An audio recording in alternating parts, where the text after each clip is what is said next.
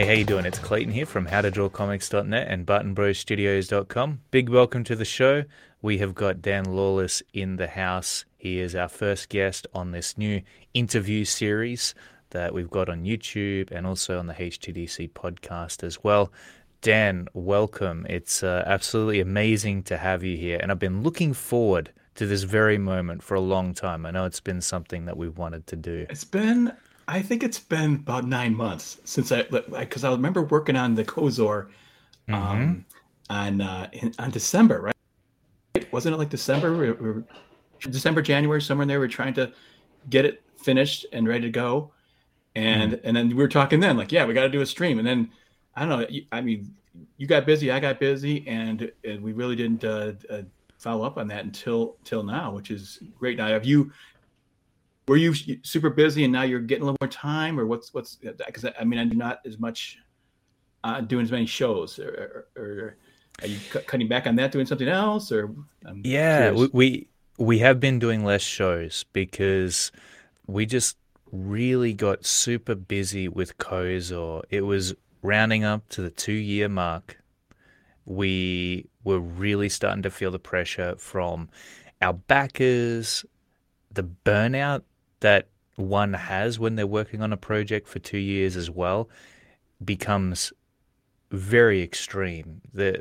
the book just drags on and on and on and you really have nothing left in the engine to keep you going. All the fuel is running dry. And so we were getting to that point and knew that the only way that this book was going to get fulfilled is if we placed all of our attention on it, gave it absolute immersion, and thought about nothing else but getting the book done. And so we did cut down on the streams a lot because, you know, they take up time and they are a necessary part of the process as I'm sure you've come to learn as well. Being, are you mm-hmm. planning on putting out your own book sometime soon? I know that you're working on creator own projects at this point in time. Yeah. You know, you're doing I mean, interiors, I, I, you're doing a lot of covers, but I'm sure you know kind of the game now with this independent yeah. stuff. You've got to get online, show your face, and engage right. that audience, and it can take time. Well, that's sort of it. I'm testing the waters. You know, uh, my plan was I thought I would come in and sort of into this independent community and see where I could help out and at the same time you know that helps them it helps me because people get to see you and get to know you and, and interact with you and you yeah. start to build an audience and trust and all that sort of thing so i thought this would be a good way to sort of almost like pay my dues because that's one thing i felt too is like a lot of these guys came in here uh, and they were they were the point of the spear and they really they took all the shots and i'm sort of coming mm. in here it's like i felt like hey guys you know thanks for all the heavy lifting now i'll take over you know what i mean it just didn't feel right it felt like i needed to kind of come in and sort of help out. You know, what I mean, trying to you know strengthen up other people's campaigns, get, see what I can do, and then to add and, some and, value. Yeah, add some value, and then and then we'll see if, if, they actually show interest too in my work, and if they like it, and they you know I have getting pretty good positive feedback. So yeah, that's a real possibility. I have actually have written a story a lot, you know, a long time or about that's a year awesome. ago and it's ready to go. But I just, you know, I, am not, I don't have to do it. I kind of like, I, would be great to do it, but it's a lot of work, as you know, you know. Uh, it's so, a huge amount of work. Yeah.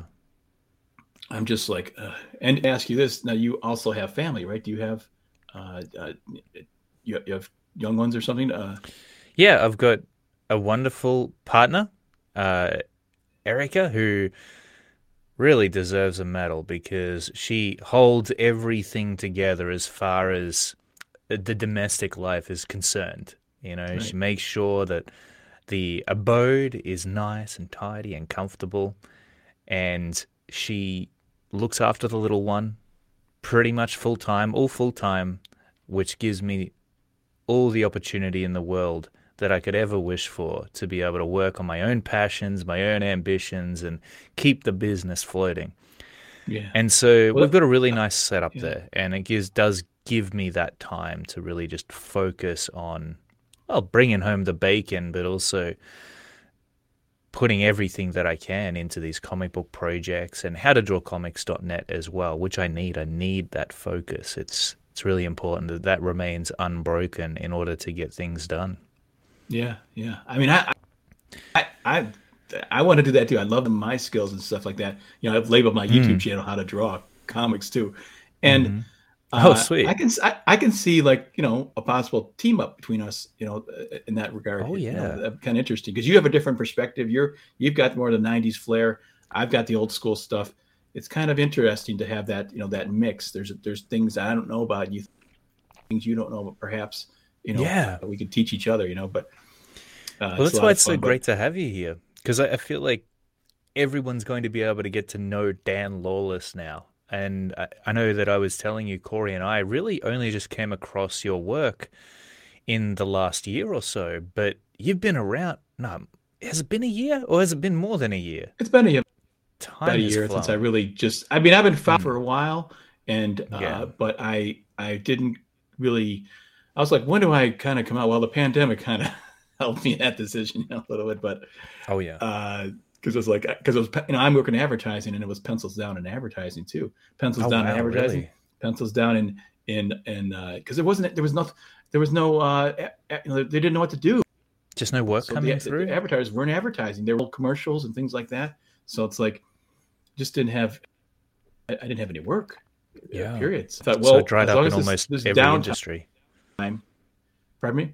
So it almost it dried up in almost every industry. Yes, it, yes, it was every, everybody. I mean, the restaurant industry, of course, was devastated, obviously, and things mm-hmm. like that. So businesses that won't come back can't come back. You know, it's awful. But, um, yeah. Anyways, oh, getting back to like the, the family stuff. You know, this is past year, uh, my wife and I became empty nesters. So I actually, you know, it's, at the beginning, I'm, I'm the other side of it, and so it's kind of like, what do I do? I've got probably 10 years left in my career.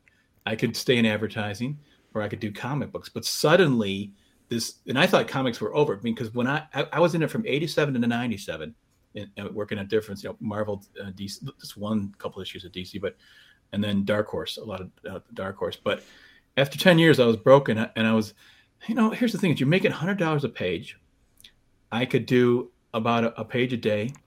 Maybe that meant about like $400 a week that's 20 grand a year. You can't raise a family on, you know, it just isn't going to happen. That's tough. So yeah, I said, you know, I said, I started looking around, I found storyboards and that, and I had to go into that. So I've, I've been doing that since. And, uh, um, but you know, I was off. I thought I can't make money at it. I can't, I love, I love them, but I can't make money. And with crowdfunding, there's actually a possibility to you know, I don't need to make a lot of money, just make a living, you know, like middle class living kind of thing. So I, you know, not rich, it's just, but I have to make that certain amount of dollar value so I can, I can retire. I got a, you know, retirement fund and all that kind of stuff that I'm working on for 30 years. And, uh, you know, so it's just, uh, uh, there's a possibility now.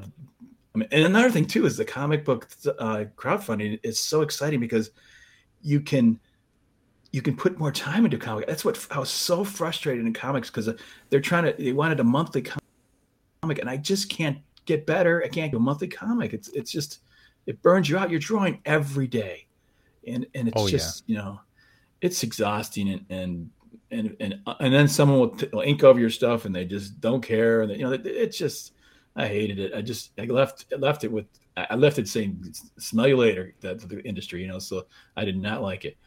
Um, and also, seemed... also, oh, go ahead. I was going to say also, it was yeah. lonely. it was really really lonely. Uh, this is before this stuff, this internet stuff, and I'm at you know I'm drawing on a piece of paper and my by myself in, in you know my room. Uh, it was it drove me nuts. You know, it's like it's, this sucks. There's no interaction with other people, other artists. Now some guys join studios, but I was you know I'm in Michigan. There's nobody here, but mm. but uh, uh, except for John Malin. Oh yeah, sounds a little bit soul crushing.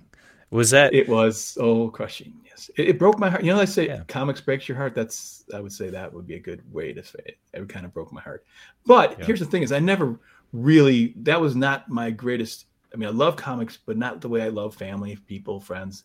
So that, that's what I'm. That's what still gives my satisfaction. We will. Comic books, I love them, but not you know not the same way. And it's you know, I just enjoy you know I just enjoy them as a side thing. Kind of it's fun. But if I could do it, it'd be great but we'll see. You know, it's because it's it you know making that transition to bringing you know supplanting the advertising income with comic book income is not it's no easy you know no small task obviously. So Mm-mm. so is that the we'll place you're in now? Are you still yes.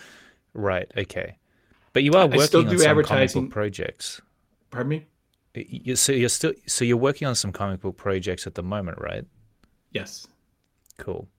And well, and I'm just I'm just like you know the these I'm like doing two book covers right now. I'm working on. uh There's mm-hmm. a, a, a woman named Jaji Lamplighter, and she's I've been illustrating her book for uh, several years. It's kind of like a Harry Potter, a girl version. And uh, so I'm doing that right now. It's like you know, see, this, well, the great thing is, is I, I have my advertising stuff. It's not steady. It's it's freelance, so I don't know where my job's coming from. So the comics are great because they're not time sensitive necessarily, and I can fit them in between the advertising. Uh, the, the advertising is always time sensitive. It's like, can you do this tomorrow? I'll get a job at 10 o'clock at night, be done. I'll finish it at four in the morning. The other desktop, wow. and I'm exhausted, and that's it. You know, you're fast. So it'll be like one illustration or, or, a couple illustrations that you know, rough kind of stuff. You know, mm. uh, it's it's not finished stuff, which is great sometimes because you just you know, sometimes it's just when you don't have time, that's almost the best, and sometimes they look the best. Have you noticed that too? Well, I ha- I have, yeah. Giving me too much to uh, over too much time to overthink my artwork is never a good thing. Yeah. If I can just if I've got that pressure under me or on top of me to get it done, I'm going to be sitting there completely engaged with it and I won't be overthinking every single little line that I lay down onto the page. I swear that is a luxury that only comes with panic. working for yourself you know because sometimes when you're working for yourself and there's no one there to enforce a deadline because let's face it it's pretty difficult to enforce your own deadlines. If you're just working for yourself and it's only you holding you accountable what punishment are you going to really put upon yourself if you don't get that thing done? There's not really anything out there that is going to be that horrible it's it'll motivate you enough to really meet that deadline. And so we artists, and I'm sure it's the, the case for you, although I won't speak for you, but I know that I, I will take every second that I can to work on a single piece and make it as amazing as possible. And then if I've got more time after that, I will overdo it and I will perfect yeah, the heck yeah. out of it until I run out of time. Yeah. You know what's this is I have an interesting question for you because it mystifies mm. me. I'll draw something, and then I'll try to redraw that drawing. Like I'll draw a sketch, and then mm-hmm. I'm gonna mm-hmm. try to make it into something big or make it finish it up or something. And yeah. I can't do it. I can't duplicate it. I, I, can't duplicate my own artwork. Do you ever have that experience where mm. you draw something that looks great, you're just like, and I'll draw it a second time. It doesn't have the same magic. Doesn't have the same feel. It's very odd. Very odd yeah. experience. Yeah, sometimes I feel like if I'm too careful in the beginning and I'm really trying to make sure that it's going the direction that I want it to go. If I'm being a control freak, it it just doesn't work out. I really need to loosen up, not think as much, and just let my hand move upon the page and work its magic. I've got a general idea in mind. If I've got a general idea, that's all I need and that's when the best outcome is going to happen yeah. is if i just work loosely work quickly and don't think too much. Don't worry about making it perfect. That's where i run into problems is trying to perfect things too early on. And then i've got that beautiful it's, thumbnail it's sketch there if everything goes well and i can take that thumbnail sketch and work straight over the top of it. But here's the thing if i try to redraw it i get what you're talking about which is yeah it's just impossible to capture that same soul, that same flair that was there in the initial yeah, thumbnail. funny? It's so strange. And I think it's because you reach a certain point within your abilities where there's portions of drawing that you've learned that become unconscious competence. And when you start to really analyze them and monitor those processes, your brain tricks you into thinking that, oh, wait a second. I'm consciously trying to be aware of the moves I'm making here. I only do that when I'm learning something for the first time, which means I mustn't have mastered it yet. And so brain thinks everything it's learned thus far may not actually be as correct as it initially assumed it to be. And so it's almost like you're going back to the beginning and, and relearning. You're going, th- you're at least in that state, which is why I think that We don't perform as well as we do when we're not thinking about it and we're just going with the flow. Yeah, yeah. I have noticed though, as I mean, I've having done this for 30 years now. Uh, mm. like I would describe it as like your first when you're first starting out, you get a lot of crappy drawings. Yeah. You, you, know, you, you, throw your pencil across the room and that sort of thing, and then you do the, mm-hmm. you get I, maybe they're half of them are good, and then you know then, then they're good, and, I, and I'm getting that point where I really don't do really bad ones. That one's okay. You know, yeah. I'm saying like I, I don't do too many stinkers anymore, but it's sort of a once you do kind of learn a lot of, about the, the you know the the, the things uh, you know how to draw and stuff like that it, it does become more easy. And actually that's what i like mm-hmm. about the stage of the art i'm in now. I am at my peak as far as my skills i think. Although when I, some of that raw energy from being young is missing. You know, mm-hmm. a little bit of that. So you're having a bit more fun with it now? i'm yeah I, i'm enjoying it quite a bit because i know what i'm doing more. Mm. and that's more fun when you kind of know what what's what's kind of going to happen and that's exciting. Um, but even when i was younger you know like you mentioned like loosen up it sounds kind of corny but i think i always thought of the, the, the force where you kind of you know you just kind of feel it kind of you really you invoke it. feel it flowing through you you you, know, you just kind of let it let it go and like the you know, like that starship scene at the end you just says let go and that's kind of the way it feels sometimes for me where I just like I'll just I, I'll just scribble and just play with you know just just completely let everything go and I think that's important to kind of just getting a feel for the whole thing it's a there's a feeling in there you know it's kind of a I don't know what it is it's you can't really describe it of something whatever mm. you know, hmm. whatever that maybe the thing that makes us want to draw in the first place even that, that feeling so, it's really magical when when you're in that zone because it's not always there. It can't always be relied on, unfortunately. There are some days you wake up and the last thing you want to do is draw, and you've yeah. got to find and grasp it, whatever little thing, pull whatever little string there is to actually get in that mode and start making things happen. Yeah. And you know, and if you oh, just those, if you just start, you just, you, you just, that's really what it is. that's the hardest part, isn't it? It's more, it's more uh, worry about uh, failing on a piece. Of, you know, that's mm-hmm. that's what it really is. That nervousness, and then but you just plow through it.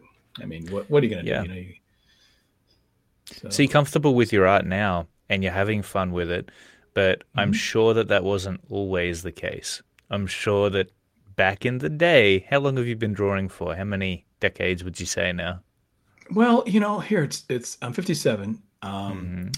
It so I mean, I, well, I'm one of eight kids, you know, and I think, but I'm seven, so I think by the time we came around, my brother and I, near the end, we were just like, like, they just like here, draw. Here's a piece of paper. Draw. Shut up and don't bother. There's so much. Yeah, and we were content. Uh, you know, so I, we would sit on the step, and I would draw monsters, creatures, uh, aliens, and stuff, and he would draw cars and all that stuff, and, and we did that for a living. So he became, you know, an industrial designer and I That's became amazing. you know a comic guy. And we, I kind of followed him, you know, into it. Um, there's not family besides us two, so um, mm. but uh, yeah, we just uh, played off each other, and also we were highly critical of each other of cruelty. And that became a, a motivation because it it'd be like you know I'd be like what do you think of this like well that head looks too small and I'd be like all right, all right. so I'd go back and I'd, I'm gonna make this thing so good you can't.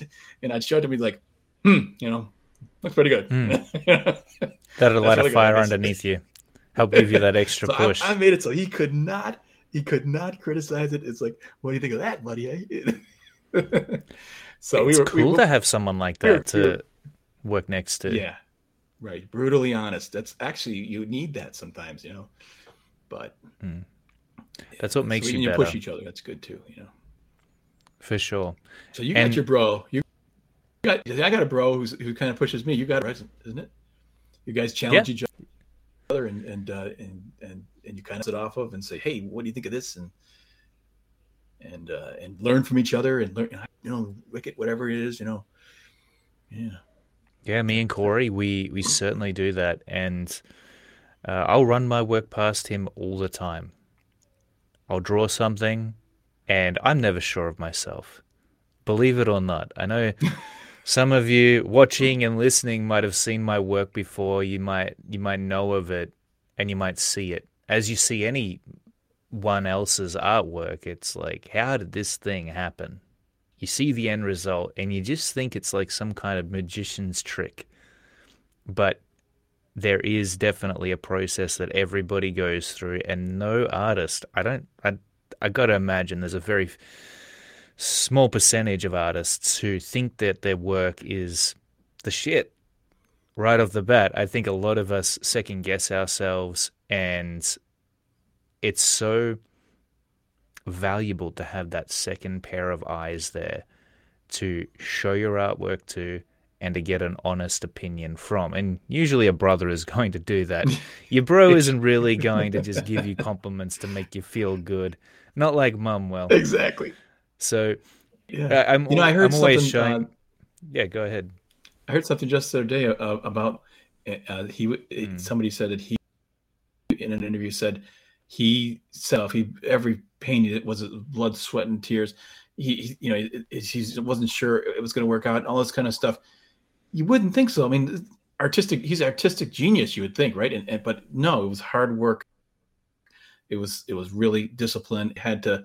Those were all real hard pieces of work to produce and make great. Oh yeah. And he probably looked at him. He probably looks at some of them cringes. We don't, but he probably does. You know. Um, oh, for sure. Yeah. It's and it's so true that you are always going to be your worst critic. You know, yeah. I think every artist, so you many of have us, to be though. We're looking at our work and, and and we're seeing things there that nobody else would ever pick up on, but we obsess over it man, we got to iron out this kink right now. We got to fix that.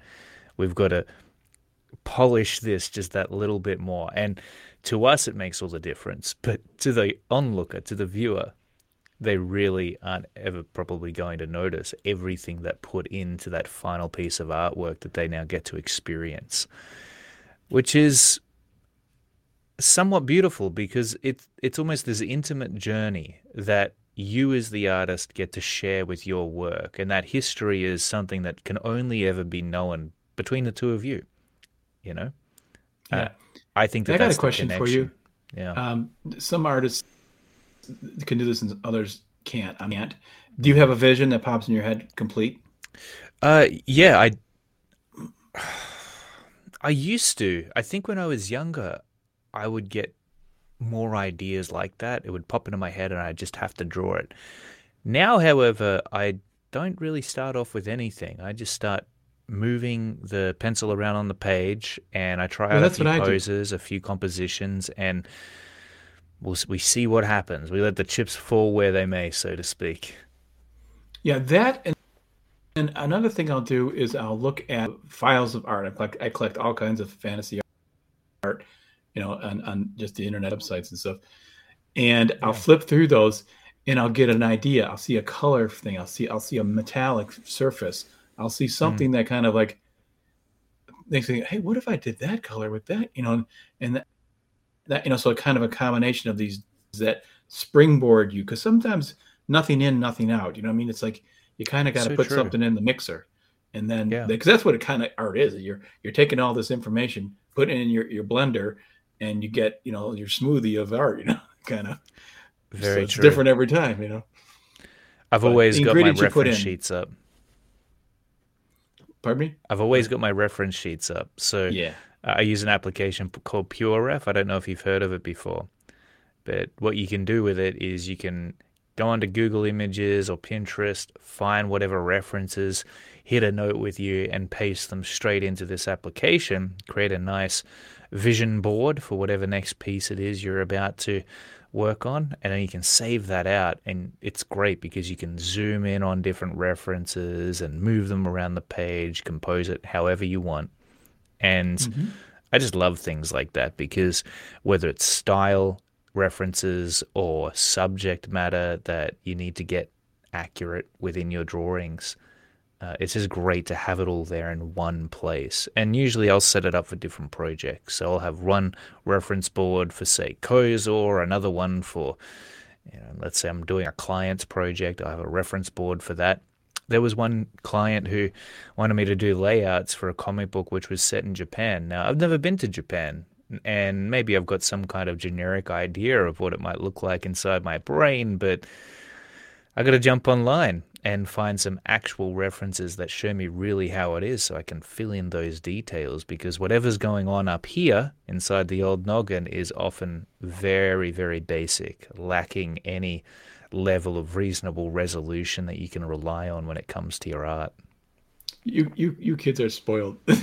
I know we are. We, we had... really are. But think about the kids that are even beyond me. So I was born in the 90s. Think about those born in 2010.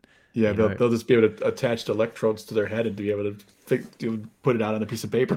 mm. But you know, oh, yeah. I, and, and, when I started out, I had I had massive file cabinets of pictures that I had saved in all the, the file, different files and categories. I actually just ended. Up, I think I threw it all away because I was like, oh wow, I I could because I had to have car, car reference. Here's the ones for the cars, underside of car. You know, everything. I went through Smithsonian Magazine. That's part of your your your artistic uh, training was actually just going through flipping through magazines and, pulling out all you know you buy a bunch of magazines and take out the reference and you have you know big reference file. Now i can go online and go well let's see i need a you know Taj Mahal you know and you know it's, it's right there. And it's just so easy. It's really it's just incredible what you can do now. It's an amazing time we live in. But let me ask you yeah. dan do you think that with all of these amazing tools and resources at our disposal now, has it made people more complacent and lazy? I feel like they're just not being taken advantage of enough. What do you mean by that exactly? So, for example, I come from both comic books and video games, and you've got things like for comic books on the comic book side, you've got incredibly reasonably priced applications for drawing digitally, uh, reasonably reasonably priced hardware. I mean, some of the, those applications are even free now, right? You've got an abundance of learning resources online, YouTube, whatever. Same with video games. You've got free game engines that you can start building your games in. Um, same with movies as well. I mean, you can just take out your phone and create a movie now. And I I remember going to school, university, even primary school. We would try to figure this stuff out our, on our own. We everything that you wanted to learn about, you had to pay for. Right? There was no free tutorials on YouTube. You would have to pay for it. Uh, all of the software. I mean, I think there was Photoshop, and that was about it and it was insanely priced. There was no Clip Studio Paint back then, and uh, and there just wasn't as much knowledge freely available as there is now. You know, David Finch wasn't on YouTube telling you exactly how to do stuff live, where you could ask him questions. The only bit of knowledge you could get from David Finch was from a little website called the Gnomon Workshop, where he would sell sell you a course. Mm-hmm. And so I feel like nowadays, with all of that stuff that people have got to be able to take advantage of and essentially take their abilities and everything that they want to achieve them with them to the to the absolute limit. You would think there would just be in a just so many people, like a sea of people, that will be taking that stuff and going far and beyond what we could have ever hoped to have achieved. You know, we're a little bit older now. We don't have as much energy as we did when we were younger, but I don't know. I, and I feel the the reason that I say this, Dan, and maybe you can relate with it because I know you've had some teaching experience as well, is because I was teaching in a, in a couple universities and TAFEs here in Melbourne for a good few years, about eight years, and you would always get, you know, maybe two or three really motivated students who would just wipe out the rest of the competition. But a great majority of those students, some of them didn't know why they were there, some of them didn't really care about being there and would, would waste a lot of their time. And I was just dumbfounded. I, I thought, man, with all these resources at your disposal right now, do you know what you could be achieving? It it, it's unfathomable what you could be doing with this information. And all you would have to do, you know, a lot of people out there listening right now, all you would have to do to learn most of what you need to know when it comes to drawing comics is just sit on YouTube and actually watch a tutorial, a quality tutorial for more than five minutes. Just sit there for the whole hour or so that it goes for and actually implement the knowledge that you're getting from it, put it into practice, and you would be amazed at the jumps, the leaps that you could make within your development as an artist. So that's kind of where I'm coming from there. Yeah, I'm not sure. Like, I don't know because I mean, I was in art hmm. school, mm. and uh, most people were blowing it off. Back blowing it off, right? Back in the day you know, too. Huh? That's a, there's there's a difference. Yeah. So everybody would go, you know, to uh, out to lunch. I would go to the library and, and hit the books and study the, the great illustrators and really, mm. I I knew that I wanted to do great stuff and the best I could, anyways. Um, yeah. And so I really worked really hard. Everything that I have worked out to achieve was really hard work of really studying like no different than studying for your math ass- assignment or anything or learning mm-hmm. a language or anything. I was there i wanted to learn it i wanted to study it and i'm still studying you know like I, just, sure. I did a, a picture just the other day of uh, um, mary jane watson i put it on instagram. Oh amazing. That's a study. I had a reference and i studied i was studying adam hughes and how he kind of went about things. Studying other artists, seeing what I can, if I can pick anything up, if I can learn anything. Um, so I'm, you know, I'm, I'm pushing 60. I'm still studying. I'm still learning. It You're never pushing stops. 60. You look great for 60. Someone pushing 60. so yeah, that's another thing. You know, take care of yourself. I, you know, I, I oh yeah, get out there. Very you can't just sit around and, and, do stuff. You gotta, you gotta mm. do, uh, you know, get out there and ride a bike and hike yeah. in the woods and all that kind of fun stuff. I, I've got to do that a little bit more. Uh, it's yeah. especially important for comic book artists, isn't it? Isn't it? It is. It is because yeah. we have a sanitary life, lifestyle. It's, it's, it's we certainly yeah, do. It's it's not good. So yeah, and so that, that's what I you know I try to to stay uh, active. So for sure, you know, I guess in some ways, if I really think about it, I'm less motivated than I was back then too. Right now, with all the distractions and the uh, the things that are taking my attention away from really what I should be doing, all the fun things, you know. Uh, I mean, YouTube and social media and Instagram, they're all a lot more fun now than actually sitting there and drawing a comic book page. And the funny thing We're all guilty that, of that. We're all, the funny thing is, the comic book page used to be the fun thing. Do you remember that? Right. When, right. when there was nothing else to do but draw that comic book page and it right. was the most exciting thing available that's yeah. all changed now. And well, you know, from for me, when, when I was uh, working, uh, I say I started get out, got into storyboards, and that's it's it's working through the night and all that stuff. Mm. I would um, listen to talk radio. That's how oh, I yeah. made it through because just I hear awesome. I had to hear human voices. I had to hear people talking, and and they were you know so I listened to weird things. Like I remember this one show called Midnight Trucking Network. Some guys like they're they're just you know they're all long haulers guys calling into the show and stuff mm-hmm.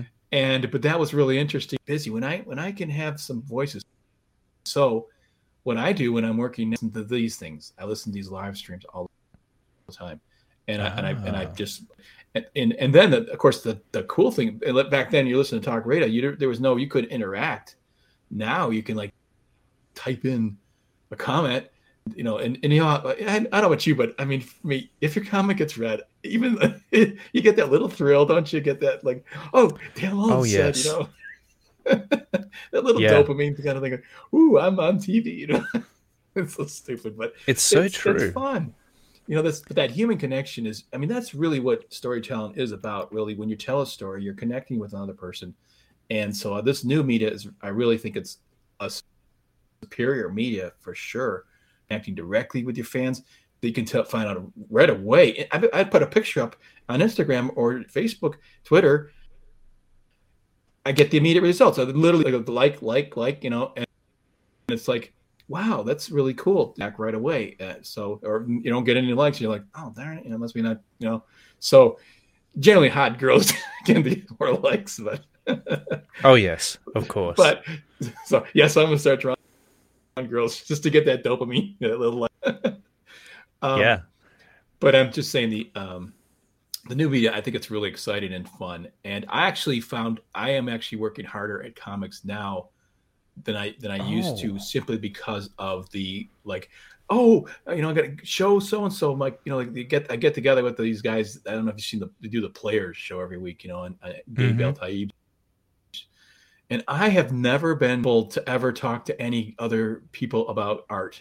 And all of a sudden, I've got uh, a, a, a, penciler, an inker, uh, a colors. You know, uh, then there's Aaron LaPresse who he does it all, and and they mm. love what I love, and we're talking about stuff, and it is just, I mean, I'm just loving it. I I just, it's a lot of fun, and I'm and I'm, so I'm motivated, like I'm, you know, kind of jazzed up and stuff. Oh, that's to, incredible. To do do work like I never really was before yeah. I just bounce off of other people. That's what that's it feels like to me. Like the mm. my, my motivation gets fired up when I see other people, you know, working and like, oh yeah, let me. I want to. This is fun. It makes it fun. You know, it's not boring and lonely. You know, and that kind of sort of thing.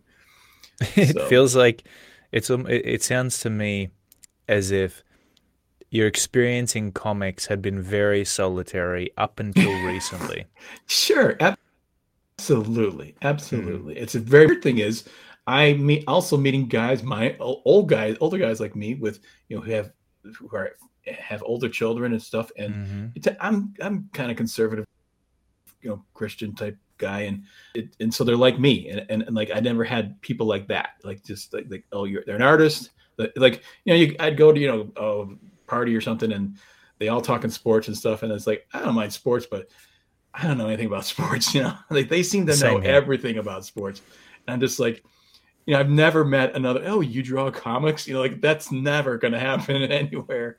But now, thanks to the uh, interaction of the internet here, I'm actually could meet like you. I'm talking to someone. That, I mean, talk about technology. We're talking freaking across the globe right now. It's incredible. You know? I know. Can you believe it? Get over that. You know, it's just amazing. We but might have never met if we were born in a different time. You know, well, if right. this never happened this technology. Yes. It's extraordinary. It's simply extraordinary. I remember, I think the first time it happened where uh, my kids uh, came in, I was working at a drawing table mm. and my kids came in the room and they go, Hey, look, it's mom. And, and, and uh, it was my wife and her sister had gone to, and I thought, oh, that's a nice picture of, of them, you know? And then they go, Hey, Dan, hi. And like, they're waving at me from this, this phone. I'm like, holy shit, this, they're, they're freaking in Italy, you know? And I just couldn't believe it. The, uh, the, that technology is just un, it's extraordinary, you know, amazing. It's it's incredible, and it it's so wonderful to see what we're able to accomplish with it when it comes to our comic book art, networking with other creators, and marketing our stuff to our own audiences. I mean, can you believe that if you look at the amount of likes that you get on a single piece when you post it up onto, let's say, Twitter, Dan, imagine that many people in a room that's a lot of people. You know, when when you really think about it, it's almost like we take these these likes and engagement for granted. But if you think about physically how many people that would be, like say you were doing an exhibition of your art and that many people came to the exhibition to take a look at it. Yeah. That's uh that's an amazing thing to think about. It's it almost makes it sort of surreal. I feel like that's what I yes. think about when uh, whenever I get a like on my stuff. Yeah, it's hard to. It's some detachment that happens with the internet as well there as the, is, the yeah. connection. Uh, so yeah. Yeah. So when it comes to I, I really love the tip that you can, that you gave when it comes to focusing on your work. You know, listening to the streams that people do helps you to sit there and stay focused. I'm always confused about that. Sometimes it works, and sometimes I find it distracting. But I tell you what, when I need it, it I need it. depends if they're showing a funny video. Then I'm working, and I'm just like, oh, I gotta see this, you know. exactly, exactly. But um, you know, I'm wondering as well for because we have a lot of people who come onto the channel and and see these videos, and they're just starting out for the first time as beginners, and it was probably a long, long time ago that you, no offense, that you started drawing. But where did you begin and where did you learn to be able to draw the amazing things that you're able to draw today? I, what I process book- did you go through? The book that did it for me was How to Draw Comics by Marvel, the Marvel Way. A classic. Um, that was weird because I was in high school and I had I, I and actually at the time I, I I didn't have you know much money, so I, I had my paper out money, so I I had like a I don't know why I just loved comics. I love comic guard, and I and I had about ten. That was that was Mhm. about it. I called them my com- Yeah. I called them my drawing lessons. I used to love. I just copied them and I loved drawing right from the start. Just oh I can't remember. I, I just I just loved loved to draw. Anyway, so I was in high school, and uh, probably the uh, freshman even, and I had my my folders were littered with comics and drawings. And some kid came up and goes, "I got a book for you. It's a how to draw comics book." And and I I almost rolled my eyes because like, yeah, how to draw comics. Seen those before. What I really Mhm. want is a how to draw comics like the Marvel way kind of. I didn't say that to him, but I just like Yeah, right. that's what I that's what I really wanted. So I, I imagined this book existed before I saw it, and I hoped it. Wow. I- and so he brought it the next day, and I was like, it was like I was handed the Holy Grail. It's like, oh my gosh, it's how, Ma- the Marvel way. With you know, and it, not only that, but it has Stan's blurbs throughout it, where he's like, "You true believer," you know, and you you could do you know, and accept no substitute, Marvel. And so I was just like, I was drinking the Kool Aid. So it's totally, I was a Marvel nut, and I just loved comic books, you know. And so, you know, there was basics in there, but I mean, I, I guess I had always been interested in art, and I, I can't really remember exactly learning uh, learning, but I, I just I just wanted to draw it, and I drew it, you know, I copied them and stuff like that, and uh, so it sort of it sort of developed.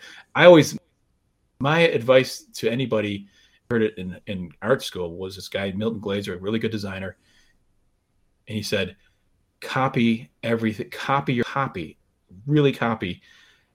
Don't worry Mm. about becoming a clone. Your own style will emerge from that."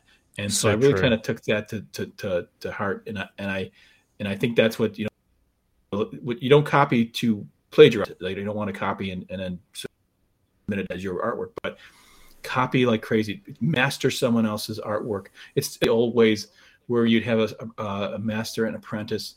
The you know the, the apprentice would follow the master's work and, and copy it, and, and and eventually they and it's so it's it's something that Yeah. you just you know like I said I was studying Adam Hughes the other day. I'm still copying the masters, uh, and and Mhm. that's how you get you know how you learn.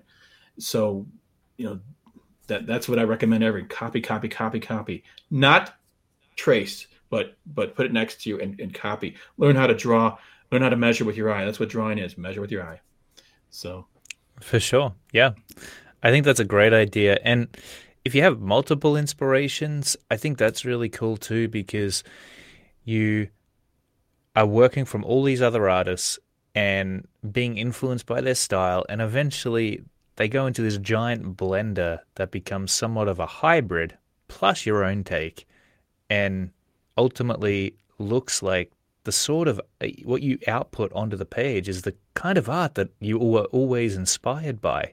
So not only do other people dig your art at that point after you've learned from all these amazing other artists that you look up to, but you also enjoy looking at it. And I think that's important too. You want to be able to look at the page, see what you're drawing, and go, hey, that's kind of cool. I'm proud yeah, of this. yeah. Well, look at look at um, uh, Hergé. I think you say his name. Uh, the Tintin artist. His artwork looks a lot. He, he and Mobius were were copying um, Oh, Winsor wow. McCay. You know, Winsor not McCay was. that. Do you know Winsor McCay? I don't know Winsor McCay, no, but Winsor I McCay mean, is the is the Little Nemo artist. Uh, he Mm. uh, look him up. Uh, his stuff is freakish, and and he actually was did one of the first animations ever, Gertie the dinosaur. Every oh, cell. wow. This guy was unbelievably workhorse. It- it- some of his his um, gosh, do I have the book around here? It'd be nice if I did, but um, uh, yeah, I'll, I'll, I'll, find this one now. But anyways, look up Winsor McCay, and then look up uh, the Tintin book. You see the, the same sort of styles, uh, the linear style of that drawing, and of course Mobius. Uh, and then Yeah. Mobius did, uh, you know, just crazy imagination stuff. So it's like, and then, and then you know, they look at uh, Bill Sienkiewicz. He copied Neal Adams. He was a Neal Adams clone. But then look how he emerged from that and became nothing like Neal Adams anymore. He, He's Mm. totally different. Or uh, Tr- Travis uh, Charest uh, copying uh, uh, the Jim Lee style, and then how he then developed into his own self and and but it was born out of that initial copying someone else thing you know learning from the, the person before you. So it just you really just got to master that stuff that you're trying to do and you'll your own style will plop out because you could you wouldn't say mobius is a clone of, a clone of winsor mccay if you no. looked at it. No. You know? no, so. that's what I mean. He's such a he's someone that that seems like just such an original artist, and and everybody looks at his work and is inspired and, and he's influenced so many people as well. Uh, yeah. Uh, some of the artists that we know today are, are very influenced by him.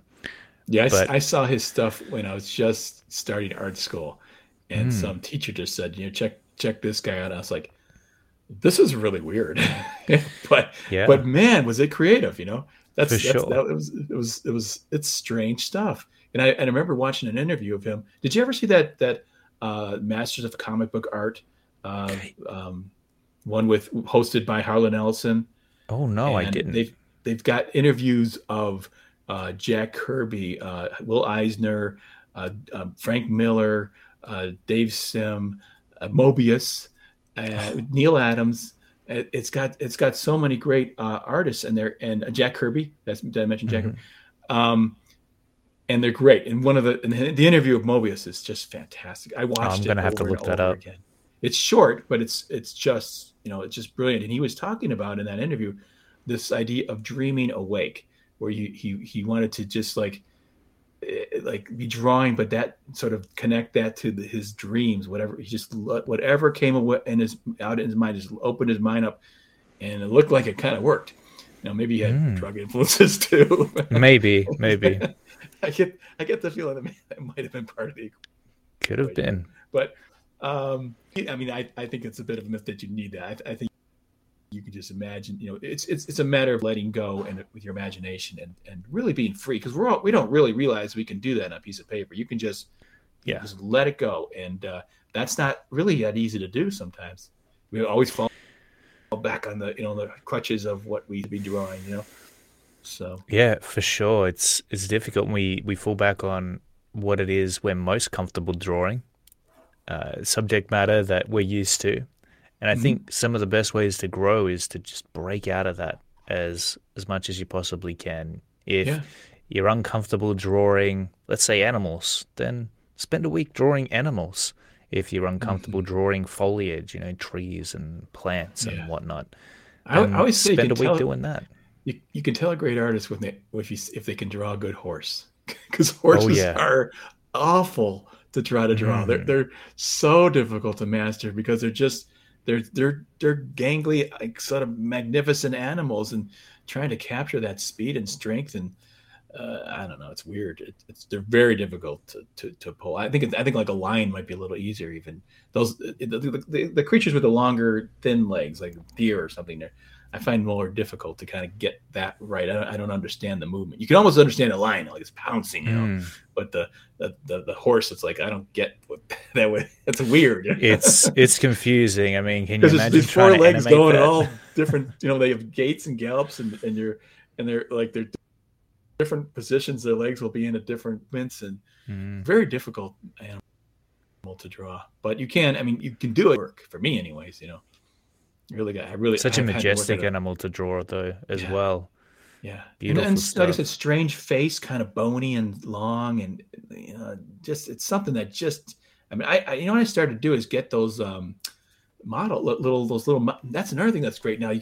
Pretty cheap, you can get a, a sculpture of these you know these guys. Um, you know, I, I got those. Uh, well, actually, here I can show you that. I mean, mm-hmm. I I use these all the time.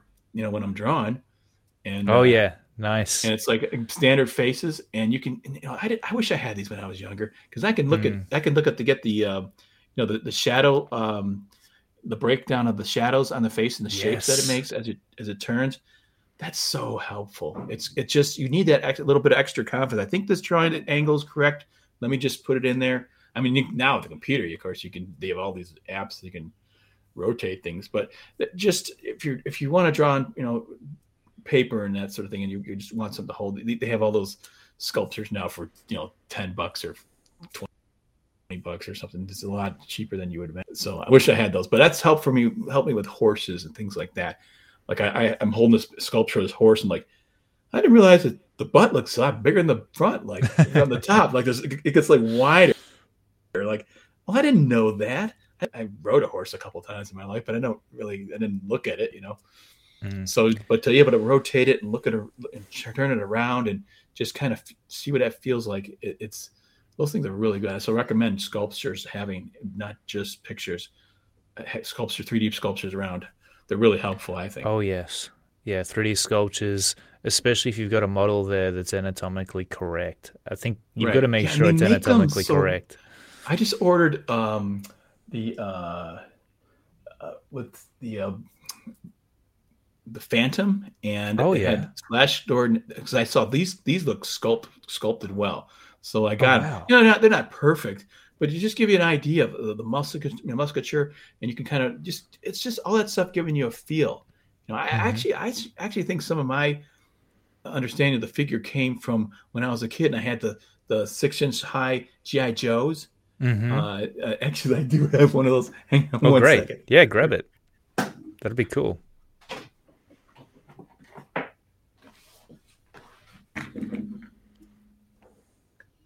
All right. It is. This is actually from when I was a kid. I had this. I love that. But what I what I what I liked about these Joes was that, that I could really, you know, I could put they the, the rotation, the, the articulation was really good, and you could get you kind of get them in a cool pose, you know. And I it's funny because I remember like going over to like a kid's house or something, a, a friend's house, and the Joes would be like this, and they they'd be like, you know, just if they're staying there, like, like, that's not posed right. You got to pose it right. You know, you got to mm. got to get. so it looks kind of natural, you know. yeah, so, so many points I, of articulation. That's I great. think I, I, think I had a, a, feel for that stuff, you know, from the start. Mm. I, I, liked it. You know, I like the movement. I like the energy. I, I, I loved. Uh, you know, if you can draw animals, you can draw horses. It's great because you know the energy and the feel, the movement of the balance of a of a magnificent, you know, a, a beast or something. It's cool. You know. Yeah, helps with sure. monsters and everything. So it's awesome, and like you said, you can take some lights, light it however you want it, observe yeah. where the shadows fall and yeah. where the brightest highlights are going to be, which is so important if you want to have a style that incorporates dramatic lighting into yeah. what it is you're drawing. Uh, something that I had something, a lot something about holding with. in your hand too. Something about the text, the textile, mm. textile feeling of just you know what does this feel like? What is it? What is it? You know, as a chunk, as a mass. You know yeah, you're really you're not just studying what it looks like, you're studying how it feels. And yeah. and on a on some level that's gotta help. I'm I'm yes, sure. it goes into the system. It's like it's just like it's like submergence. Like if I get an assignment that's uh, whatever it is, I will do all this internet research on it, and it's like submerged. Like like when I just did like the Kozor picture for you guys, I was like, yeah. I said, remember I said, send me everything you got, all the information. I want to see all the pictures, and and I, and I'm just it's just like just it's studying. It's like studying for an exam again, and and I got to come up with the right you know the, the right thing, but I have to know the material, mm. and then you can deliver and be on point. Hopefully, you know, give it a, your best shot, anyways. But that's oh, your best sure. chance is to is, is just to download all the information you can possibly download. How did you enjoy drawing Chief Baron from our comic book Kozor? that was a blast, man. That was that was great. I mean, it was, you know, I'm a Frazetta guy. I, lo- I love mm. all that stuff. So here's an mm. opportunity to kind of do a guy swinging an axe. I mean, it's it's, it's Conan. It's you know, it's fun. It's oh, it's, yeah. it's badass and stuff like that. So yeah, it was, it was just I, great. It was just, it's not almost not work at that point when it when it's.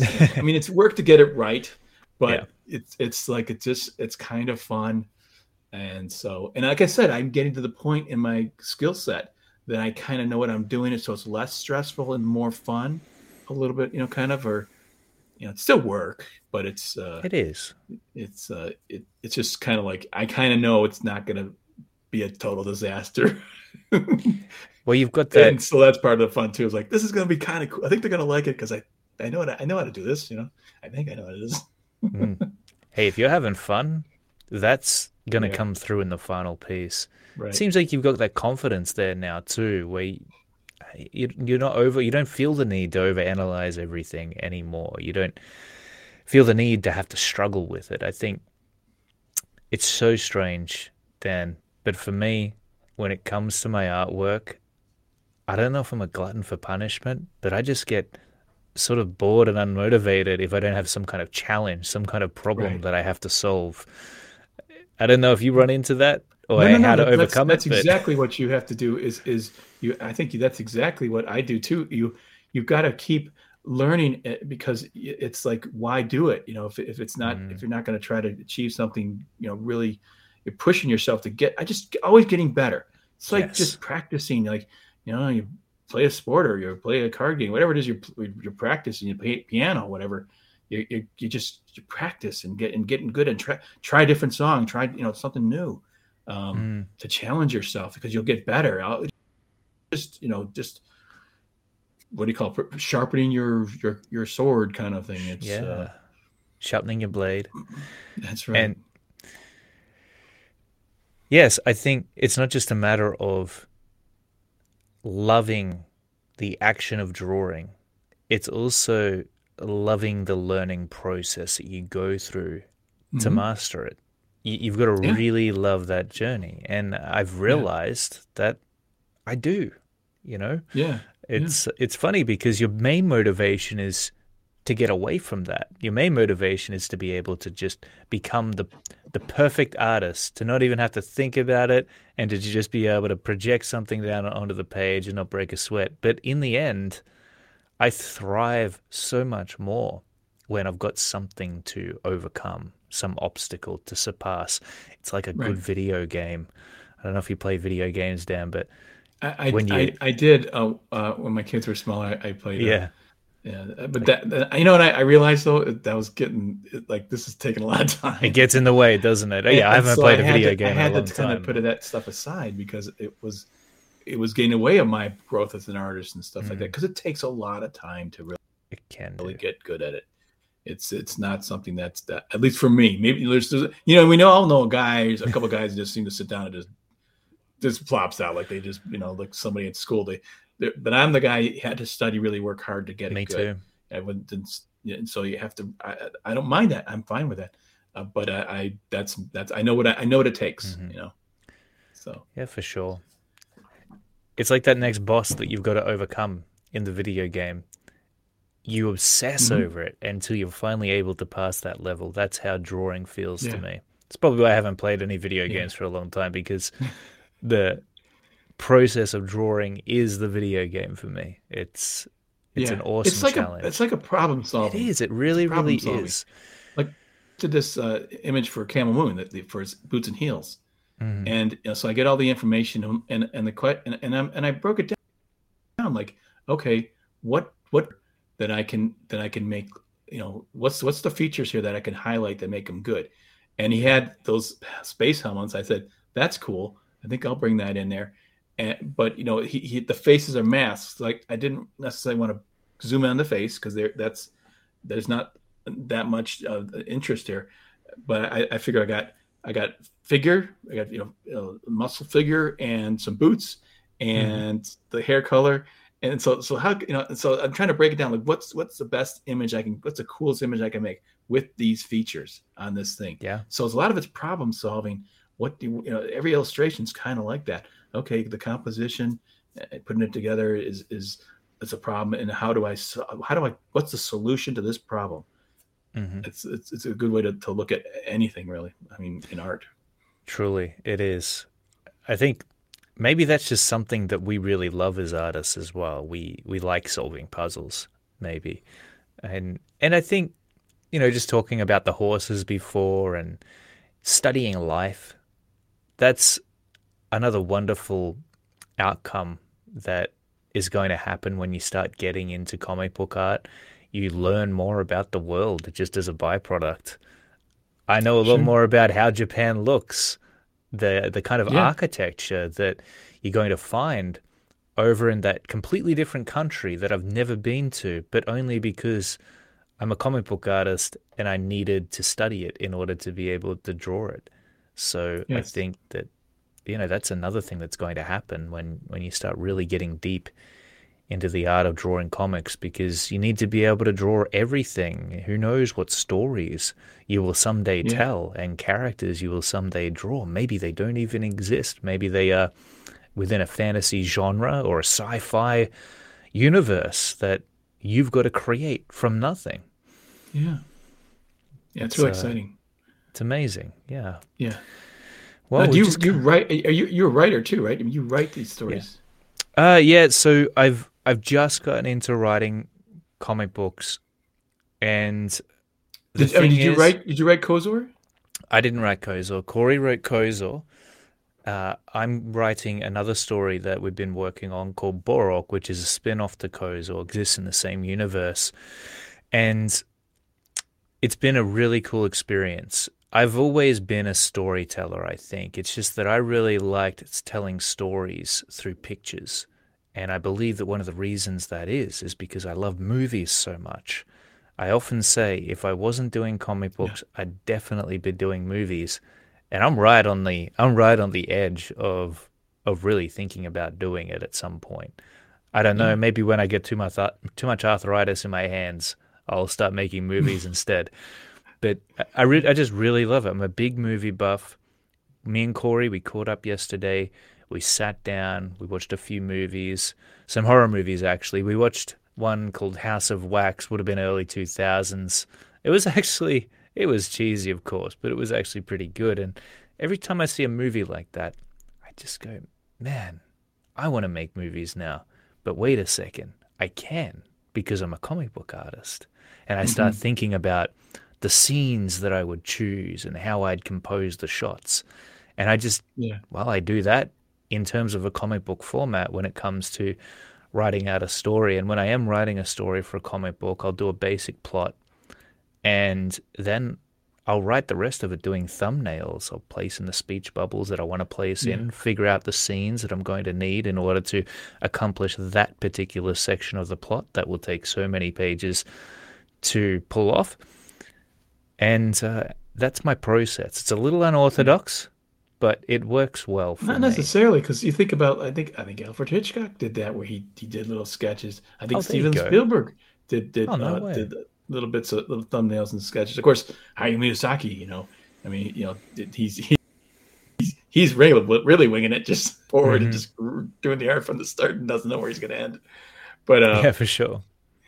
But you know, I definitely, I think that's that's. I remember, boy, when I was in art school, I, I was, you know, this is a good time to be, but. Uh, 80s was a good time to, to be in art school too because uh, frank miller's uh, dark knight just came comes out oh, uh, watchmen just comes out uh, blade runner the original uh, with with the Syd Mead art just comes out we're all, we're all uh, gushing over Syd Mead's artwork and i actually you know saw met him and got my book signed uh, by Syd Mead uh, you know saw a presentation by him where he talked about the future and all this stuff wow and uh, so it was a lot. There's there's a lot of cool things going on then too. That were, we felt like we were like, this is the this we are the future. You know, kind of. We didn't know we'd get old and. oh yeah, but it was yeah. You know, it's when you're when you're young, it's a blast. You know, it's so much fun. So, anyways, it's it's still. I mean, it's still part of it. You know, I think it's. I think I think it's just now just more. You know, you got more. Yeah. Tell me, eh, how do you feel right now about making comics all these years later and the, the place that we're in right now. I mean, we know that the you know the industry has gone through some changes and certain opportunities, certain doors have opened up for independent creators. How are you feeling overall? Oh, I, I, I think it couldn't be better because of like I think I think I just mentioned that you got you can take one comic book and spend months on it and you can just make it as good as you can possibly. Well, that's just that's the thing I wanted because I I mean I said Marvel and and and, and you know you're doing a monthly comic book it's just you know it's just it's it's really frustrating. There's no time to even get better. You just got to this is what it is. This is how good I am. Get it done. And there's no mm-hmm. breaks and there's no and it just it, it was I, I, did not like that workload of and there was no opportunity to, to practice and get better. Now you can make that stuff really good. You can really spend the time uh, and work at it at your own pace. And, and I think we're going to move to the European model where you can have graphic novels. That's what's happening. I think the comic book mm-hmm. companies are the monthly comic book companies are just kind of I think they're already going away. They don't want to admit it, but they're they're not making any money from sales.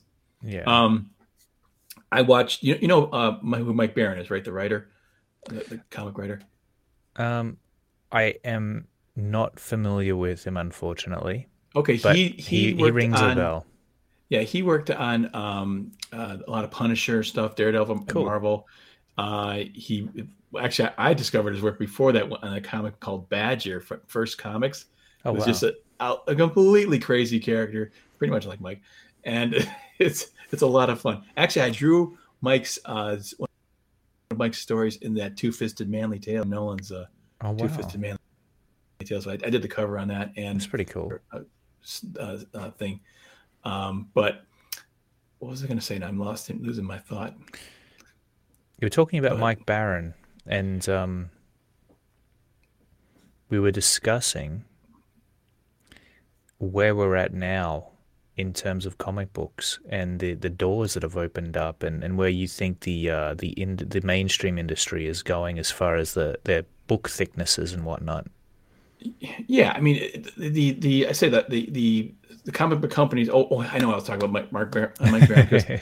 he has a, he, he, has this show with another guy called uh, James Earl, and and they do the Baron Earl show, and mm. they interviewed Bob Layton, who was editor. I think he was editor chief at Marvel. He was definitely editor chief at uh, Valiant Comics that sort of branched off of Marvel.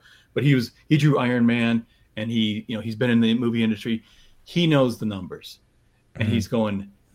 These guys, going they, they, they, they're not making any money. They can't possibly, I know the numbers and they're not making any money mm. from these comic books. They're losing money. He goes, I, I thought they'd be gone five years ago. So this is someone wow. who I, who's in the know, who's saying these guys, are, these companies are just not, they, they can't. And that's why, you know, people are like, well, why did, you know, their offices, cause they're not making any money on for the comics anymore.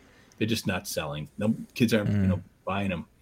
So it, that, that's going away, I think. But what's replacing it is for comic lovers that really enjoy the medium still will be more graphic novels, novels like European Model, where someone will work on a, a one comic book for a year, as you guys did, and produce yeah. something really, really nice. And that's that's it takes about. I really think it takes about a year to do something a really good comic book, with all the yeah. you know the fulfillment and printing and everything too. But yeah, uh, it, it, there's but then you're going to have a collection on your shelf of really good books. And and if you you know if you want to read comics, you you've got the Marvel's got a library of of, of 60 years or 50 years, whatever, I don't know when they started, of reprints of stuff. You keep you busy, you know. Uh, for, That's a good point. really love comics, so yeah, it's they, it's they got a they got a library. It's interesting to think about what comic book readers are after these days if they're looking for regular installments or they value those books, those larger volumes that they've got to wait for for say six to twelve months.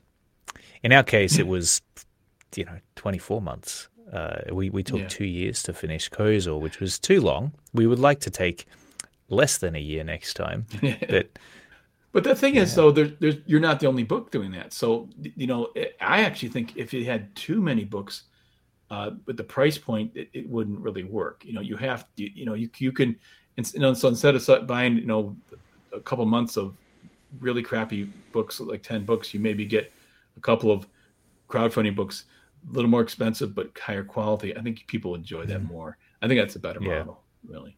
Yeah, for sure. I, I know that and we're just very early on here as far as how far we can take this independent creator thing, you know, this creator owned yeah. titles. We're just beginning, yeah. And this model, it's going to evolve and people are going to try new things and push the envelope. It's really an exciting time to be in because it's not 100% set in stone what direction everything is going to take. It's I wouldn't say turbulent times because that paints it as a bad thing, but it's it's definitely, uh, and it, it is times of it's uncertainty. Changing. But because of that, there's there's just so much that we now are free to be yeah. able to try and do, and that's yeah. well. Here's the thing: it's kind of awesome it's place kind of funny. it's kind of funny, but Marvel with all this, you know, political indoctrination stuff they're throwing in there, mm. it's like nobody wants to read. No one wants. No one wants to be lectured to, even if you agree with them. You don't want a book that lectures to you. So they're destroying all their characters. they are, aren't they? It's like, and it's like, but this is great because it's it's all of a sudden, you know, the people are come looking for real stories that people tell you real stories, and here we come along with, with books that, that are that are really you know heartfelt hard work you know books that we really put our heart into and there you go it, it like it couldn't have been that couldn't be better you know like, like you know completely destroying your character of superman now okay take a look at my kind of character it's pretty cool too you know so. yeah and it's changing the character really it's that that is what it may not destroy it, but it'll certainly cause turbulence within that audience. And, uh, you know, unfortunately, audiences don't always like change. They like to be able to well, get to know their characters and yeah. relate to them in a certain way. And if you're going to change them, it's got to be very artfully done in a way that somehow Im- improves upon the character it can't, in the audience's eyes. It can't be agenda. It's got to no. be story. Yes. Story is key, and and and that's not what they're doing. They're just coming in there and saying, "Oh, we gotta you know change it to a environmental character," and like and just like yeah. All right, here we go. You know, when when when I'm done when I'm done, you know, hearing that speech kind of thing. It's, it's like you just you want to. If you, I mean, there's so much. We're saturated with so much information now. Mm. It's not like people don't know about the environment. You know, it's Absolutely. like it, it, it's it's like so you can turn on the news, you can watch the news if you want. It's like people want to escape from all that. Once you know that's why I, I like Lord of the Rings. And it's it's fantastic. And even that they're messing with Lord of the Rings. Like, what do you mess with my mm. my book? You know, my one of my favorite books. Yeah, it's, it, it got a little bit propagandary. It's like at the end of the day, they just got to remember sometimes audiences they aren't that complicated. They just want to see. No monsters and badass superheroes, warriors yeah. battling one another, and it doesn't have to be any more smart or advanced yeah. than that. Really, it, hey, yeah, some of my favorite movies like are Pacific Rim, uh, mm-hmm. uh, Real Steel, and, and it's just and it's mm. and it's almost like I don't care what the story is. Monsters are beating the crap out of each other.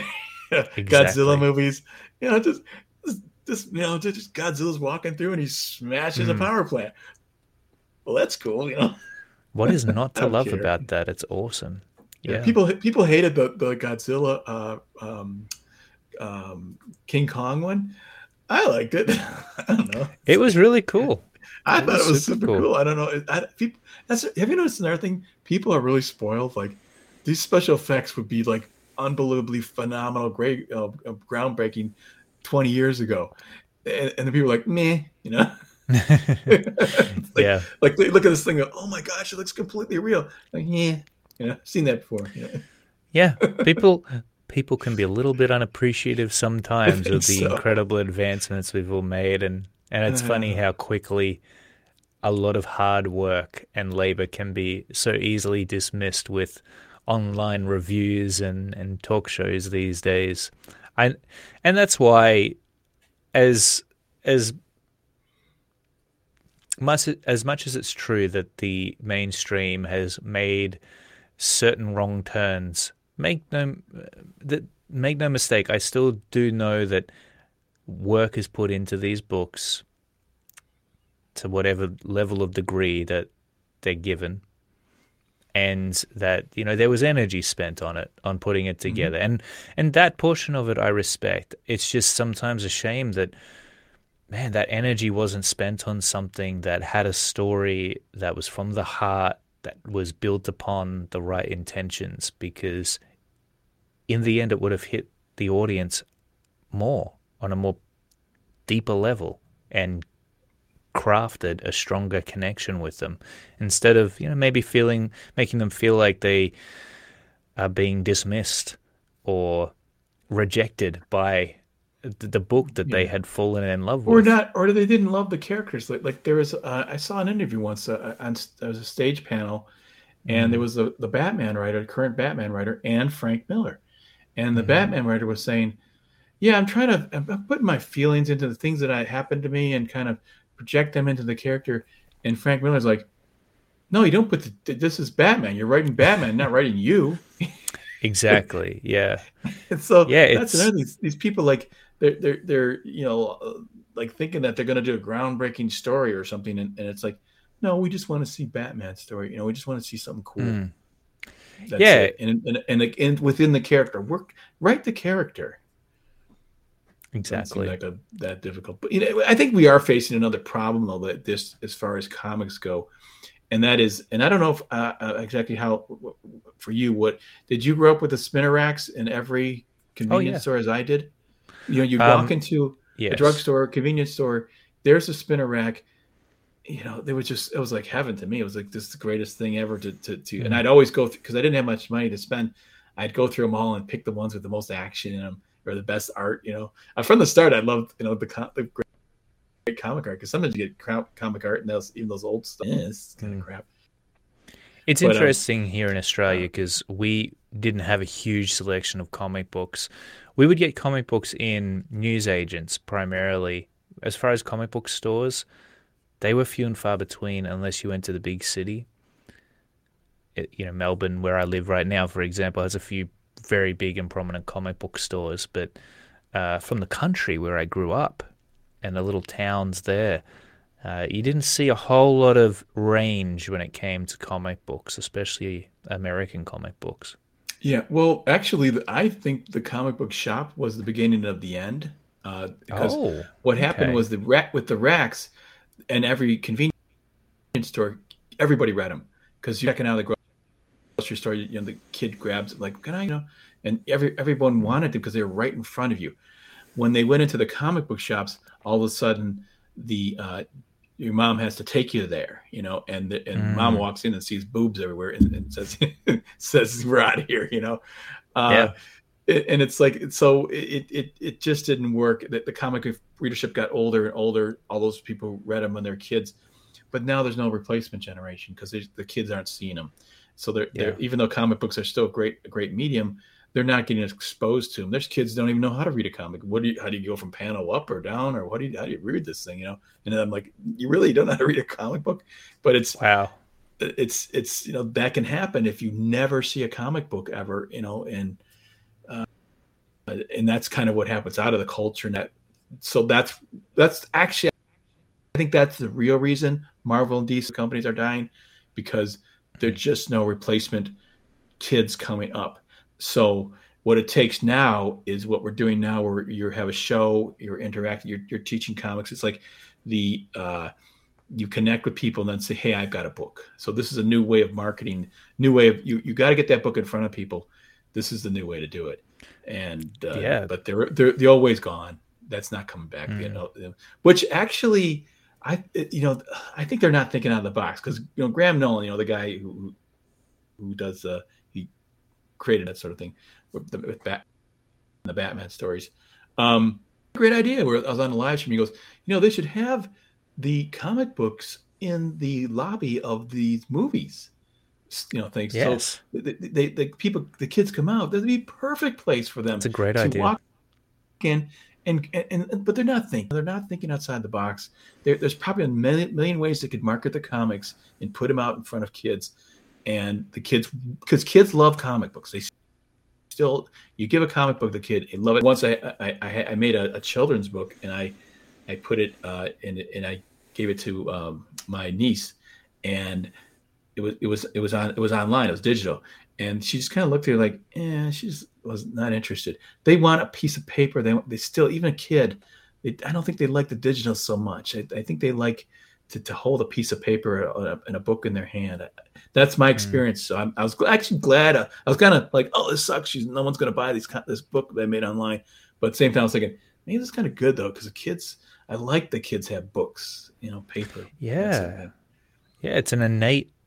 It's one of our human senses, right? To be able to feel and to touch. Touch the yeah, and to turn the page and and and to you know that that movement uh, and and you move your eye along this the, the, you know, even when you're doing a, reading a digital comic, you almost got to zoom in. That's awkward, you know. mm. touch a panel or something. That's that's not really doesn't really work as well yeah. as like you can immerse yourself into anything that breaks the illusion when you're reading a story, takes you out of the story. Not mm-hmm. good. Yeah, so. maybe that's it. There's there's definitely some level of intimacy there when you're actually able to hold the book in your hand. You think about it's not just the the reading of the comic. I mean, think about the experience of reading your comic on on the computer, for example. It's I mean, you're sitting. It's not just reading the comic, but you're sitting in front of your monitor at your desk, and you're clicking the mouse. That's a little bit less of a fun experience, I feel, at least when it comes to comics, than sitting in your couch flipping through those pages. I mean, that's yeah, so much more warm different. and authentic. Yes. yes. And I think that's and even if you have an iPad that you're, if you could you could sit on a couch with your iPad or think they have these nice, pretty big ones sometimes even. Mm, true. It's, it's still something point. about looking at a screen and reading from yeah. a screen. I don't know yeah. what it is, but even even the, the drawing experience, I, I, I, I kind of like the draw on the paper, the, the texture mm. of the pencil on the paper. Even uh, that's yeah so much more. Uh, it, it's actually enjoy that more. I like coloring my stuff on the computer, like with Kozor. I drew it on paper colored it in the computer yeah. because there's just so much you can. It looks so nice. So much. So, mm. but, um, and and I could you know I, I used to color my stuff you know when I back in the Marvel days I did those Marvel cut and uh, yeah, but it's it doesn't I scan it in it doesn't look half as good as when you do it in Photoshop. The coloring just I mean, you can do glazes, you know, like like oil paint glazes over these things, and just you know get the skin tones any way you want. I mean, and it's not doesn't take as long. It's just really beautiful. Mm. So that's exactly it. And so whether it's doing it traditionally, experiencing a comic book traditionally, or you're going the digital route instead, the fact stands it's a different experience for both, and people are going to have their preferences. And it would yeah. seem that at least when it comes to reading comics, people still really love that kinesthetic engagement, the texture of the paper on their hands as they're turning the page, the actual action of moving their arm yeah. as they turn the page. That's all like it's. What about the? I mean, it's the gameplay. and and the collectability of it. The collectability. Uh, you you yes. have uh, you know people yes. collect stamps well, you know, what's mm-hmm. you wouldn't want like I got collect stamps on my my desktop computer. like that's no fun. that's you want no you know people collect uh, coins. That they collect you know, and they collect comics, and it's mm. kind of kind of it's fun to have a, a, box, a rack of comics, a stack of comics, and it's just it's like a, a it's a it's a tangible thing that you can you have. It's really neat. Mm. I don't mm-hmm. know what NFTs are, but the I, I don't I don't I can't. I, understand the, te- the technology of that. Uh, that there's a future in it, but I just I just can't I can't imagine people, you know, miss that that you know just to, to have a piece of paper. It's just so much better. Mm. Um, for, like I said, even the young are born in this super technology world. I think they still like paper, which is really cool. I think for sure. Yeah, NFTs are an interesting thing. Between you and I, Dan, I feel like they're probably some kind of weird scam that somebody has made up. That's what I think. Too. I was reading about them and I seen people promoting them and I kept asking myself, am I missing something here or does this seem like the, biggest scam ever? You know who you know who has started to explain it a little and it started to make hmm. sense was um, Dan Fraga. It, it was ah, it was he yeah. was he was talking about it in such a way and I, and I forgot what the details were, but it it it it, it, I see I see how this is sort of a investment type thing. Mm-hmm. It's kind of tied into something uh, that I don't know. It, it was kind of weird, but it, it, started to make a little more sense. But I yeah. still didn't get it. I was like, it was almost there. Then, I know that. yeah. But I think yeah, if it was time. if it was if it made sense, we would already be. I feel like we would already kind of be all over it. You know yeah, so, it's it's quieting down a little bit. Not right. Mm. So, but the question is, how do you get your comic in front of people? That's really it. We don't have this. That that's going away. Uh, people people like comics if they get them in front of them. How do we Mhm. get them in front of us? And I think obviously this is the new medium, but Yes. and, and how do you sell to somebody? Is it, you you have to be the salesperson and comic creator, which is that's a hmm. unique skill, you know. Because we're all introverts, we're, we're totally introverted. But you know, I'll tell you one thing. One skill you'll never regret learning is marketing and sales. I, I think that that is a, a fundamental ability that that can just help you in so many areas in life. And it doesn't have to be selling, you know, credit cards door to door or anything like that. If This is something that can help you just become a better communicator in general.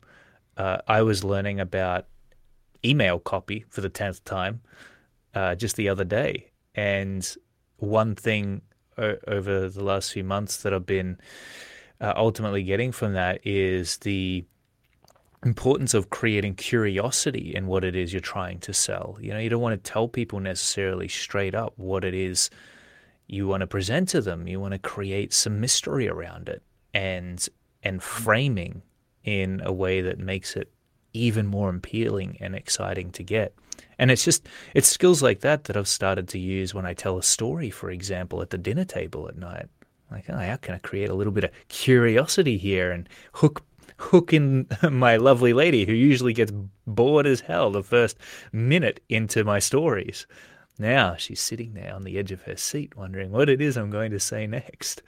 And it's Uh-huh. just it's just very simple little things like that. You know, for example, in the subject line of an email I might send out about my comic book, I might say instead of, "Hey, get my comic book Kozor today," instead of doing that, I might say, "Important, read this." And it's like who's not going to want to open that email, you know? Oh, And then they they learn about the the comic book inside that. It's a very simple example, Right. but it's uh, it's something I've been testing out, and and something that I would encourage everybody to learn about is online marketing and sales, especially just communication, because in the end. Even what we're doing here, Dan, it, that's what we're doing. We're we're talking to one another, we're communicating, not just with one another, but we, we're very aware that, that people are going to be listening to what we're having to say. So we're trying to provide a little bit of value as we speak and, and some insight and to our experience as comic book creators. And uh, this is where people are at. You know, you've got to go to where your Yeah. audience is, and everyone's on YouTube these days. Everyone's on Spotify listening to this stuff. And so Yes, it's the new way of selling uh, comics. I was on uh, Twitter, and every every every day I get up, I, I look at the independent comics movement and, and all the, the people I've gotten to know and their campaigns, and I try to promote at least one or two of them a day. Hmm. And uh, but I'm starting to get a little bit better at it. Like like just like I Hmm. don't just like hey say it. Uh, like the other day I, I said something about uh, Graham Nolan's. Uh, I, I said uh, something about Graham's gallery of ghoulish de- delights or something like that. so much more interesting. Graham Nolan's, Graham Nolan's ghost, ghostly gallery of ghoulish delights, and it just kind of like popped out. My inner Stan Lee just popped out. You know what I mean? And so it's it's Yeah. like you start to okay, I'm going to put up a post, but how can I make this kind of fun to read? So you don't like oh just there oh yeah thank, you know just because if you if you become annoying posting stuff without any color, any flair, any fun in it, it's, it's no fun, you know. So you got to be fun. You got to Yeah. enjoy it and uh, find something good about the character, and then and then and then ex- you know, bring that out and, and sell that and say this is this is exciting. And that's what it, it there's there's so many unique characters now that you can actually do that. It's like uh, uh, you know just I mean the the the gambit from you know, from Cyber Frog to Gem Shock to Kozor to I mean you got it's just all kinds of different stories uh, that are that are happening. Yeah, I mean it, it's it, that's why I say it's exciting right now. It's it's it's, it's so it- exciting. it, it's turning into more into again the, the, the, the European model, but the Japanese model too, where they have stories about everything, you know, ordinary things that are going on, fantastic things. You can it, in, in the U.S. it's just been superheroes all along. I think that may be kind of getting a little old. You know, here's Yeah. a laser shot. You know, okay, boom. That you know how many times you know. So, I mean, if I see one more picture of Batman overlooking the city, I mean, you know, every cover yeah. What's this one? Oh, Batman overlooking the city. Hmm. That becomes like, so how common. Many, how many hundreds or thousands of covers have featured Batman standing over the city majestically? Like, okay, that was cool in the '80s, like you know, 50 years, like 40 years ago. You know, it, it's just like it's still, they're still doing the same thing. You got to do something new. Yeah, it, it just becomes so commonplace. People become blind to it at, at some point. They just don't notice yeah. it anymore. They we we love novelty. That's the thing with us yeah. human beings. We like to see something different and interesting. So, right, uh, we've been talking for an hour and a half, and I met this interview to only go for an hour. So, uh, this is what, what happens. Play, we get you know, talking. This is what I happens. I mentioned players, you know, that we, we do every week. We'll do that. Where all of a sudden let's go on. We, we just want to do two hours. Gonna hardly keep it under two. Hours. Then we'll end the stream and we'll talk for another hour, like just with ourselves. it's like because I think it's oh, yeah. like I said, a lot of this is you're you have we haven't met very often, rare, and so this mm-hmm. is kind of new and just like all this is built up. And like, oh my gosh, you know, you know, talk about that and, and what's going on in the industry, and, and it's really, you know, it's, it's really exciting. So it, it's if you're if you're a comic book lover, sure. this is just the gold of, of golden era. You know, just talk comics. Yeah. Wow. Well, I feel so. like we have so much more to talk about, and that you're definitely going to have yeah. to come back again multiple times, and we'll have to have more of these chats because yeah. they're just too much. Well, it's like hanging fun. out. It's like just, exactly. You're just hanging out, you know. Yeah, have a beer and, and uh, yeah, I feel like we're talk comics. I, I, I, was hoping Corey be here though. I got I, I wanted to talk to him too. I did invite him. He said he, he said that I'd be better at doing the interview. So I was oh, like, you okay. should come along anyway. I know that you wanted to to chat to Dan, and so I'll, right. I'll yeah, like I said, sure it's, he's it's, here it's, next time. It's not so much an interview; it's just hanging out. That's what I feel. Like I'm asking you questions as much as you're asking interviews. me questions. yeah, and I love that. That's so great. Yeah. Um, but we will we will wrap it up here for ne- for today. We're gonna do this again though, Dan. And before I go, before I hit the stop button, what I want to ask you is what you're working on and what you would like to promote. Tell us where people can find um, you on the interwebs. Well, interestingly enough, I we were having the discussion the other day because of this uh, shadow banning stuff that's going on.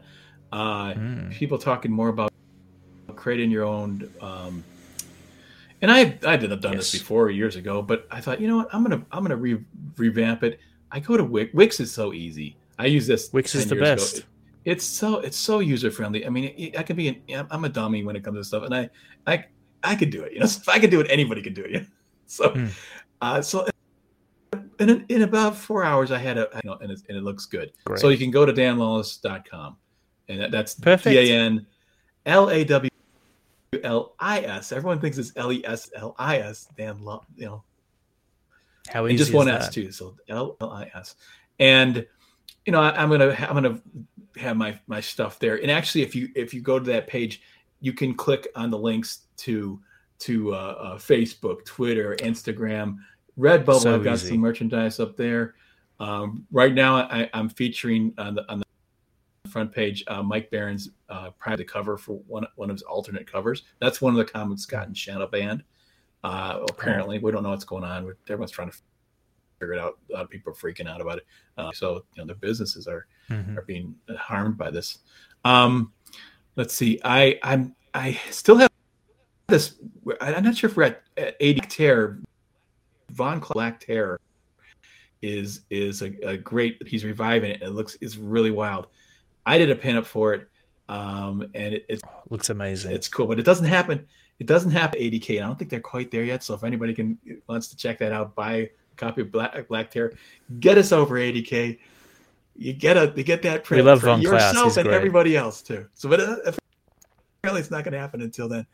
Um, Boots and Heels, uh, Camel Moons uh, got three in his campaign. That I did the cover on that one too. So um, lovely. It, that those are the three. Uh, well, that I mentioned, yeah, Private American. Okay, so those are the those are the three I'm kind of focusing on right now. Is uh, you know uh, Mike Baron wrote I mentioned before he wrote Private American and his uh, and, I, and I did an alternate cover for that. So and Black Terror, awesome. Boots and Heels. Those are the guys right now.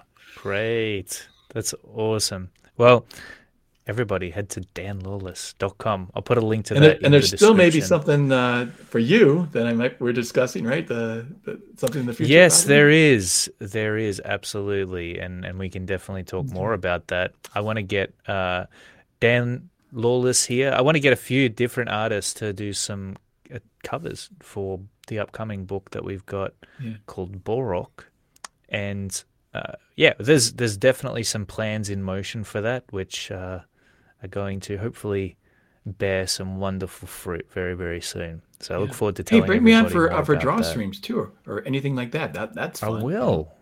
That'd yeah. be fantastic. I'd love to see you in action, and I know yeah. that the audience would as well. Uh, everybody out there who wants to uh, study your approach, it's great to see different artists uh, take on actually drawing comic books. By the way, it doesn't and seeing their process.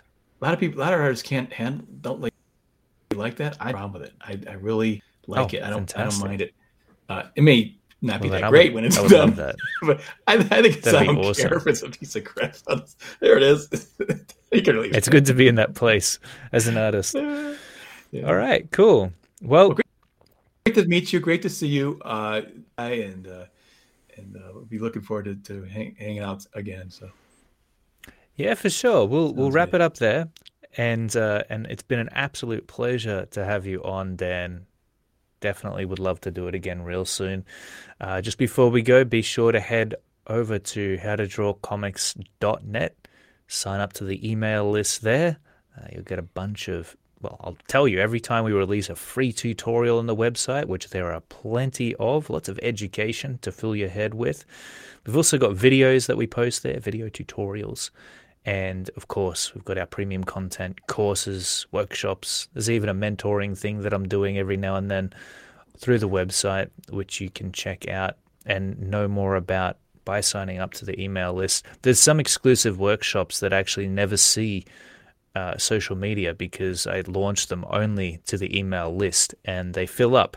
So if you actually want to know about those, take advantage of them and be a part of them, then you got to be on that email list.